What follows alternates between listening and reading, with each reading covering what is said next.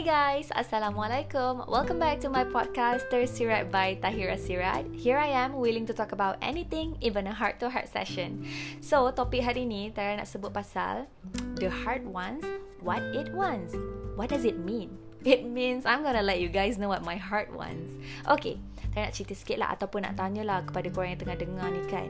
Pernah tak ada satu ketika Tengah tengok TV Tengok video Baca paper Tengok Instagram Tengok apa je lah Yang dekat depan mata tu kan?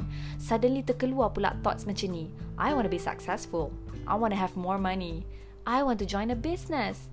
I want to be a host A singer An actress.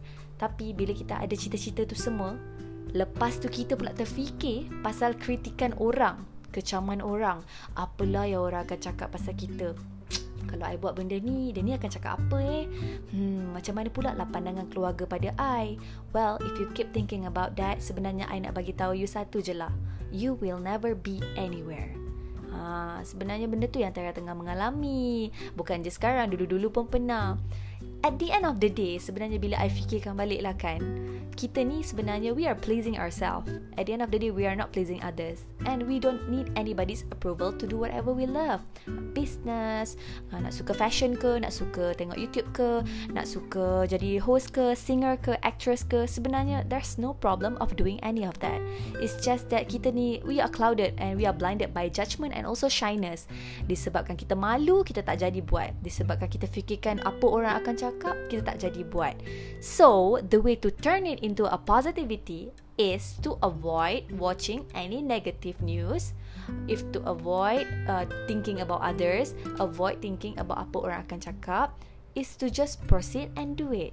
Sebab bagi I, kalau you tak start sekarang, you takkan start sampai bila-bila sekalipun. I'm just gonna do it because at the end of the day, I am pleasing myself and not others. You kena ada prinsip tu dalam kita punya diri sendiri dalam hati, dalam kepala, dalam semangat. As long as you have family blessing, you ada you punya contoh suami ke, isteri ke, kawan ke, that's enough. You know, backbone support. And also sebenarnya kalau you perasan if you start a new platform you will meet new people. You will gain new knowledge you ada new information ada macam-macam cara sebenarnya untuk you dapatkan positivity tu.